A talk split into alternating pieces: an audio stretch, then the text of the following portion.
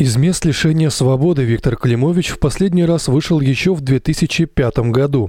Первое время занимался улаживанием бюрократических формальностей, однако начать жизнь с чистого листа и влиться в общество не получалось.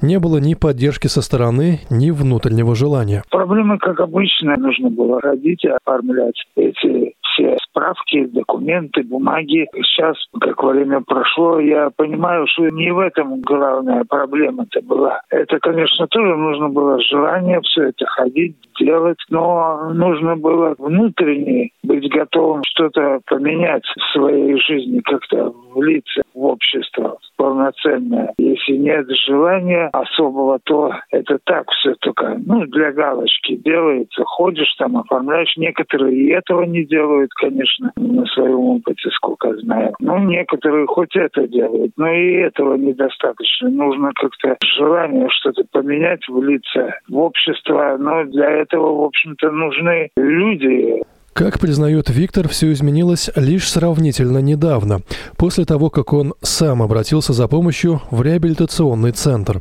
Я сейчас хожу в Лукас, реабилитационный центр. Там получаешь соответствующую помощь, и люди могут э, подсказать, как и что это. А если человек некому за такой помощью обратиться к нему, то, в общем-то, он, можно сказать, в тупике. Может, у него и желание это есть, но он не знает, как правильно. Он привык мыслить так, как мыслят. Там мышление он не, не знает, как правильно. И подсказать некому. Вот это тоже проблема. А если еще есть какие-то проблемы по зависимостям, там алкоголизм или еще что-то, это еще вообще довесок такой человека, ну, я не знаю, может, самооценка падает, что, а, ничего, и вот начинает или там пьянствовать, или что-то еще, ну, руки опускаются, как бы, и ничего хорошего с этого не получается. В общем-то, ну, нужно как-то, да, поддерживать, подучить, как правильно это все делать. Дать жизни новый старт и побороть зависимости Виктору помогли визиты к специалистам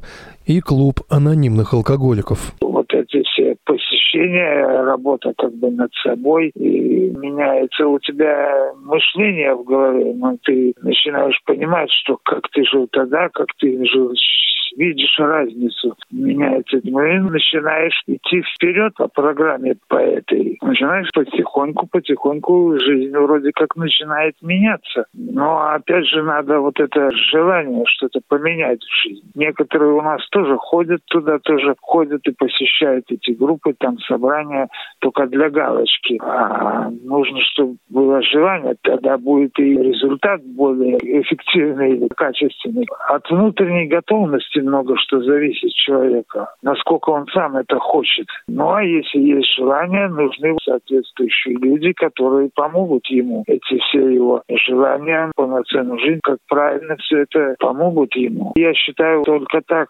корень весь в этом заложен. Как отмечает Виктор, в наши дни в распоряжении бывших заключенных стало намного больше инструментов социальной поддержки для успешной реинтеграции в общество.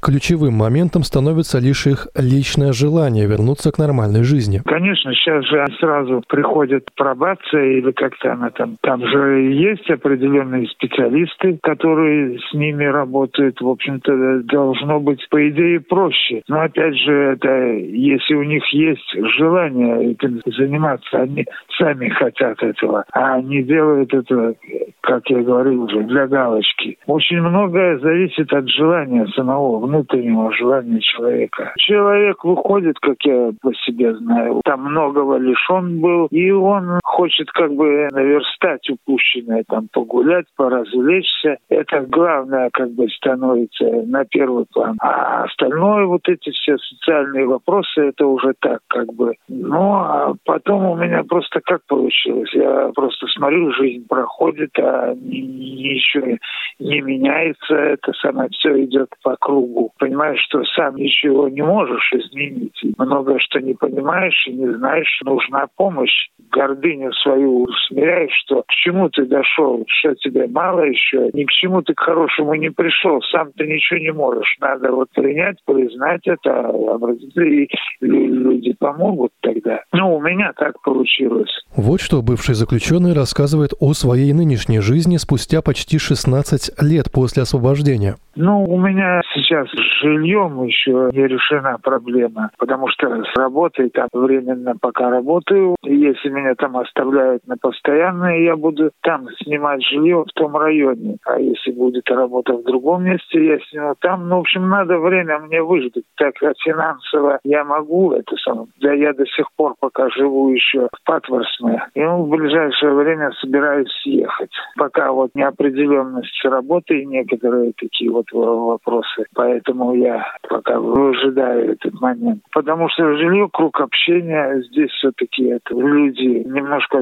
другие, которые много очень недопонимают и не хотят понимать. Круг общения человека тоже много что. Вот я на работе прихожу, там в другой мир попадаешь, здесь другой мир. И вот так и не там, и не там вроде бы как бы. Но я хоть это понимать начал, осознавать начал. А многие этого и не понимают даже, не хотят понимать. Вот. Но уже прогресс в том, что я вижу разницу, понимаю, стараюсь что-то изменить. Поэтому я еще на пути, так сказать, к среднестатистическому статусу. У меня вообще это все очень так трудно идет, все с ошибками, с трудностями. Медленно, но уверенно, в общем-то, можно так сказать.